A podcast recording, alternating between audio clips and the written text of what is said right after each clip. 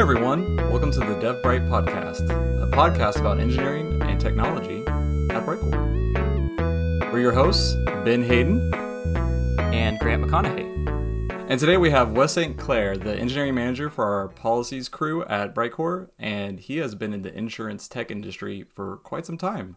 How how long, Wes? Hey, thanks everybody. Um, about twenty, over twenty years, I guess. Uh, I mean, probably could call it. Uh, I have to do math. Uh, 20, 22 years. That's the worst part about engineering is the math.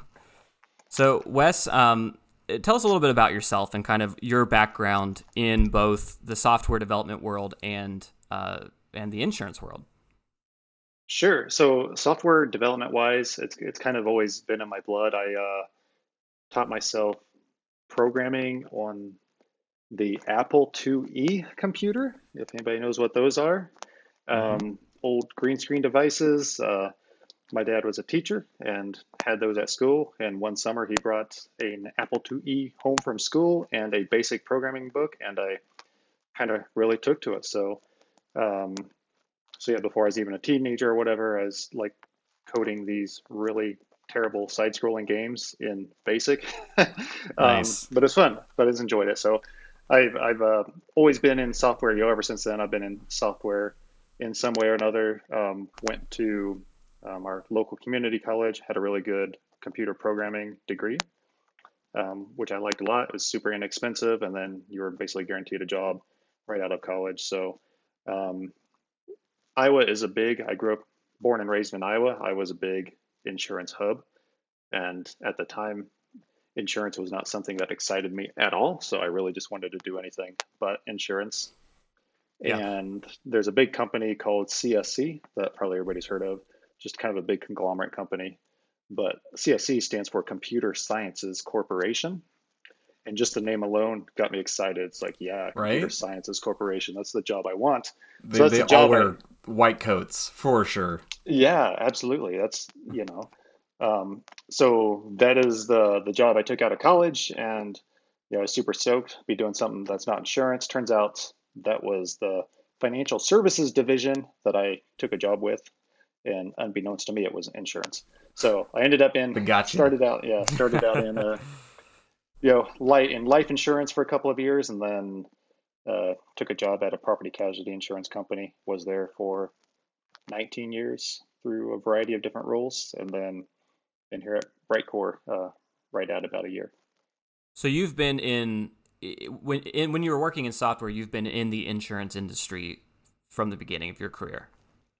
So from the beginning of my career, I've done nothing but insurance of some sort. Even yeah. the basic games had an insurance theme for sure. Yeah. Got it. Got to chase them limits and deductibles. um, so Wes, having worked in the insurance industry, uh, since the beginning of your career. What kind of trends have you noticed in uh, in both software and and the insurance software industry in particular? Sure. I mean, I you you have to realize I when I started in insurance, it was all it was all mainframes. So I I was a mainframe COBOL programmer for a few years um, at the beginning of my career with the the green screen CICS systems that you know everybody hates because they're super ugly or whatever, but they're also wicked fast. Um, that's that's one thing that I don't think gets appreciated is how quickly data processors can move in those systems compared sure. to our modern web-based systems now are fast enough, but there's definitely that latency there. Like you can't be like looking to the side and just you know flying on your keyboard and processing policies, you know multiple policies a minute um, the way you could back on the old mainframe systems but that's where I started. And really, that's that was pretty stagnant for a long time. Um, I don't know. I think you know at the time I started, the internet was just catching on. You know, mm-hmm. um, and even then, I mean, I, I remember when I started my first job like everybody was excited because they had email now. Like email was a pretty new thing. Yeah. When I when I this. started there. This yeah, is nuts, and, man. Ironically, we've gone full circle, and email's not a thing anymore. yeah. I'm definitely a child of the internet, so it is it is hard to fathom. Yeah, see, and I'm I'm right at the dividing line. The internet I didn't really use. We had, and when I was in high school, there was a little bit of connectivity with my high school. Like I remember the uh, we, there's one kid in my class that downloaded the entire Anarchist cookbook and printed it out on one of those dot matrix printers. So it's like this these this giant stack of dot matrix printed the Anarchist cookbook. I mean that's so that was the love of the internet. It's like Sure. if you wanted that to take home, you couldn't just pull it up at home. Like you had to print it out. Yeah. Um, so yeah, where was I? I don't know. Um, Trends. trends. Yeah. So the internet it, came around. Big trend. It, it was stagnant, you know, and then people started just internal communication and external communication, communication with agents, uh, you know, a lot via email, and that was huge. But the systems didn't actually change. The systems were still mainframe systems, fax machines, paper, and and that was it. That was your your official communication. And there was a lot of debate. Uh, this would have been at my third job out of college. Um, there was one job I was at for just a very short amount of time. Um, that doesn't really count.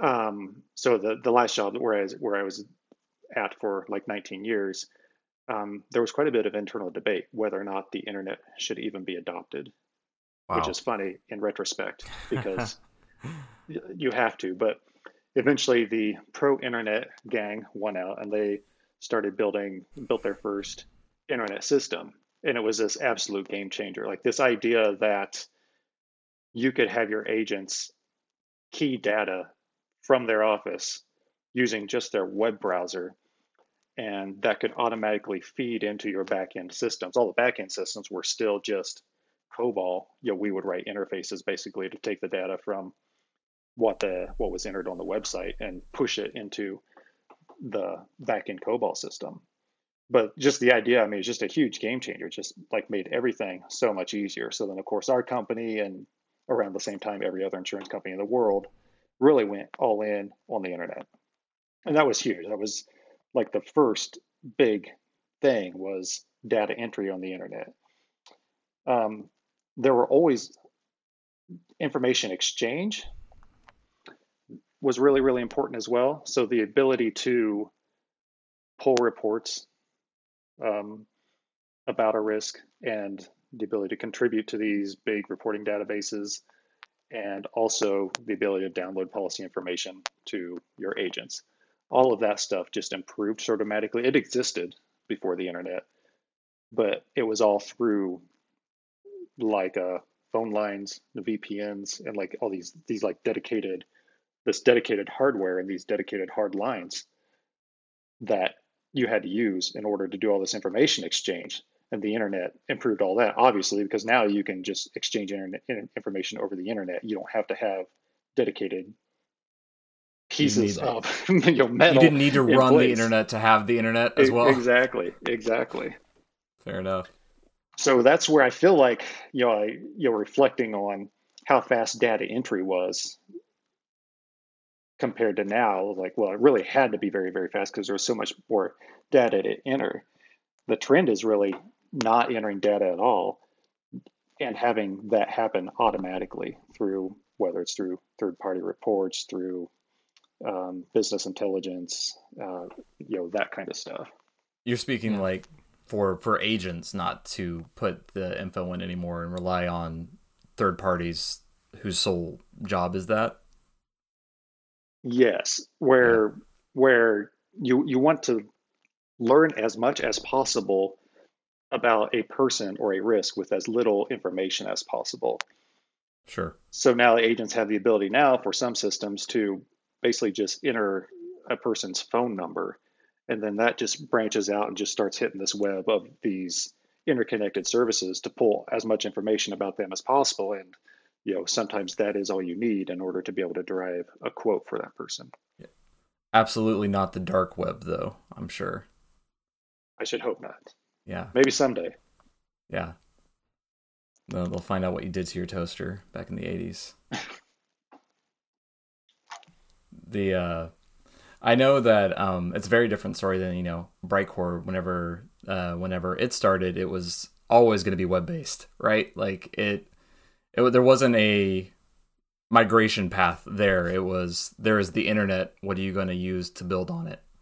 So I think our biggest thing was choosing over Rails or Django, and we did neither, and wrote our own on top of Mod Python actually, uh, and it was it was cool. I uh, I wrote lots of things that I probably shouldn't have, templating languages and all sorts of stuff. But you know, it's uh, web based has always been uh, uh, a virtue of Brightcore, and I think that um, I definitely see that trend about whatever you can get uh, information wise on a quote or on a policy that is not requiring your agents to pull in is is huge.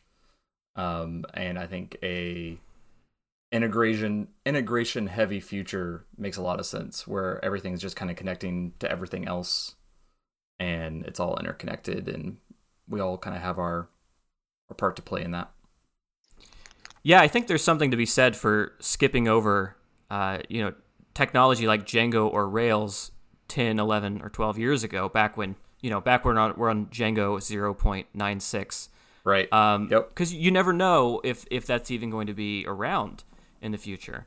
Now that both of those have proven that they, you know, they have a lasting impact and they're they're kind of battle tested, I think it's it's obvious that those are good picks at the, at this point. Um, Right. Wes, where have you seen trends?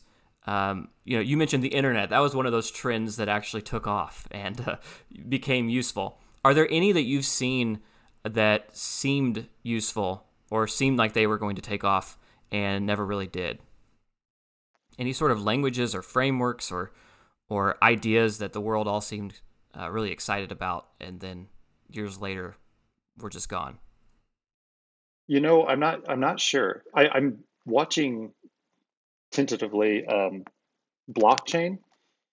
That's something that used to just get talked about so much at insurance conferences, and I don't hear it being discussed nearly as much now.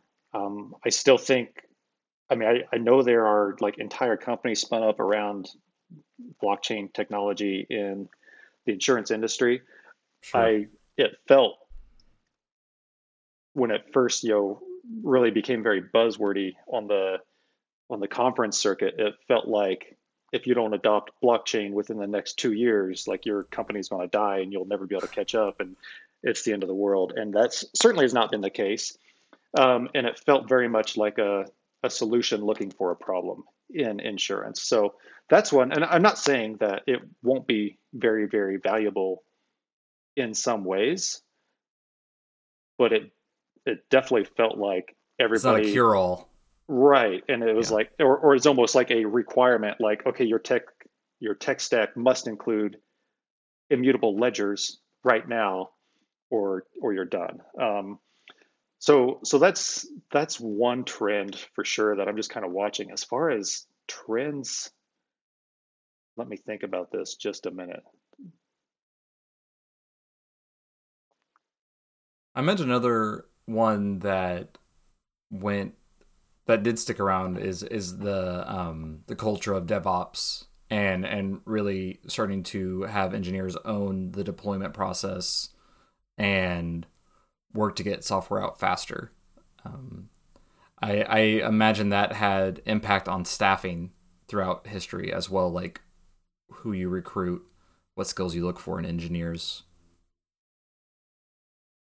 Yeah, for sure. And even the, the, the idea that an engineer can even do that, you know, I would say uh, there's a Right. large number of insurance companies that are still running their own hardware in their own basement, right? They they haven't even adopted, um, you know, AWS or Google, you know, Google Cloud Platform or anything like that. Like they they are still doing all their own stuff. And actually, my my at the time I left my last job, I mean, for their insurance operations, they were still very much that way. Like you know they had their people they had their their um, their hardware they built a new building and you know dedicated that space in the new building to be able to run run the server racks and and all of that um, you know a bunker 60 miles north of Sure. town that they rented out for you know disaster recovery i mean just just kind of a just a very different way of thinking about it.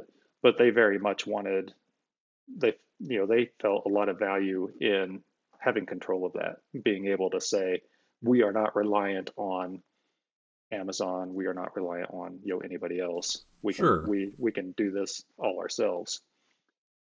So I mean I think I think still the trend towards going completely cloud based um, in you know dedicated server farms, you know, and basically platform as a service is going to win out in the long run. I think it's just going to become too expensive for anybody to maintain that themselves, and I think it's going to be really hard to find the type of expertise you need in people to be able to continue to do something like that. Yeah, I agree that it's a whole different staffing. It's a whole different set of skills. Uh, being able to go into a server closet or room and know what you're doing, know how to replace the hard drive, check the temperatures on the servers, do all that, bring your power tools, all that stuff. And I think it's something too, is like once you are a developer that knows that you can, with a small script or a push of a button, spin up a machine to do what you need it to do, coming from a world where it like took weeks to requisition or you know basically have a machine provisioned for you or to actually have somebody build a server in some cases. I mean that's you know when I started when I switched to a new department where, okay, for this department, we need to spin up our first web application. I mean, that was part of what I did was put together the server. I mean, like actually getting the hardware hand. built and in place. Yeah, to do that. So once you know you no longer have to live in that world and you can just spin things up on AWS, which all new developers know this, then I think it's very, very challenging to staff people that want to live in that old world where Yeah. they can't just they can't get the resources they need at the drop of a hat. Yeah, I agree. Um, what? Let's pivot. Uh, what works? Whoa, cut that. What makes working in insurance software different from other software industries? Insurance is really, really hard. I It would is agree. so the hardest thing about insurance is the just the level of complexity is so is so layered and so large um, and it is such a date driven Yes. industry where you know dates just matter a lot history matters a lot and keeping track of everything is is really really challenging. So i compare it to the complexity of what you have to do in insurance versus a very successful company like something like say trello which is I'm not, i don't want to say just a kanban board but it's just a kanban board you know? You know and that that piece of you know that piece of software it's an excellent piece of software and, and i'm you know i'm sure it has its its own challenges lie more in scale managing scale you know having sure. And being truly excellent. users Like, Yes. Yeah. so insurance industry is, is you have a lot less of a scale problem from a number of users standpoint but just way way more complexity to deal with Yeah, I often look at systems like Trello and just feel a little tinge of jealousy for not having to keep track of every way that the Trello board has ever existed and every card that has ever been in any lane. You just move things around, and that's the way it is now. yeah Um, you know, it, I, it's I, uh, I think all of us have worked on rating engines as the, at this point, and we we all know there are easier things than that. For sure. Um, project management is much harder in the insurance industry, I think, than in a lot of industries because it is so date driven. So you have your customers, your clients, your your insurance carriers, they have to know dates. And we all want to work in the, this agile wonderland where you know, Right. we don't yeah, we don't publish dates, you know, like Amazon's big thing, you know, they don't publish dates. It's like, but the people that rely on your software have obligations um, to their their um, you know government controlled oversight Right. entity um, where they have to tell them what date that this is going to change with their insurance policies. So it just creates this whole this whole chain of like okay they have to know when this is going to be done then as you know as a project manager and as the developers okay we have to try to you know we have to be able to commit to this date. And it's really hard and then if you miss that date you know the impact is not just a disappointed client the impact is a disappointed client that now has to go back and like refile rates or you know possibly incur a fine because they didn't get this done in time so there's a lot of things like that in insurance I don't feel like you get hit quite as hard by in probably other industries. All right. Well, thanks a lot for joining us, Wes. Um, we really appreciate your your insights into uh, software and especially in the insurance industry, which has its own set of challenges. Um, could you tell us your Twitter handle if people want to follow you, see what you're up to? If you can spell it. Um, if you can spell it, I had trouble last time. Yeah. So I actually am on Twitter. I'm not super active on Twitter aside from just stalking some random folks, but uh, uh, my Twitter handle is, handle is just my name. So Wes underscore St. Clair, W E S underscore S T C L A I R. And that's it. Nice. Well done. He was Got prepared. it on the first try. Wow. Impressive. So, how about you, Ben? Yeah, you can follow me at Dayby Hayden. D E Y B H A Y D E N. You can see my pictures of my video game characters. Very nice. And you can follow me on Twitter at G McConaughey. And you can spell that yourself. You can. Yeah, I trust you all. I trust Yeah. you, dear listeners. Well done. Um, and that is it for DevBright this week. Thank you, and we'll speak to you in a few weeks.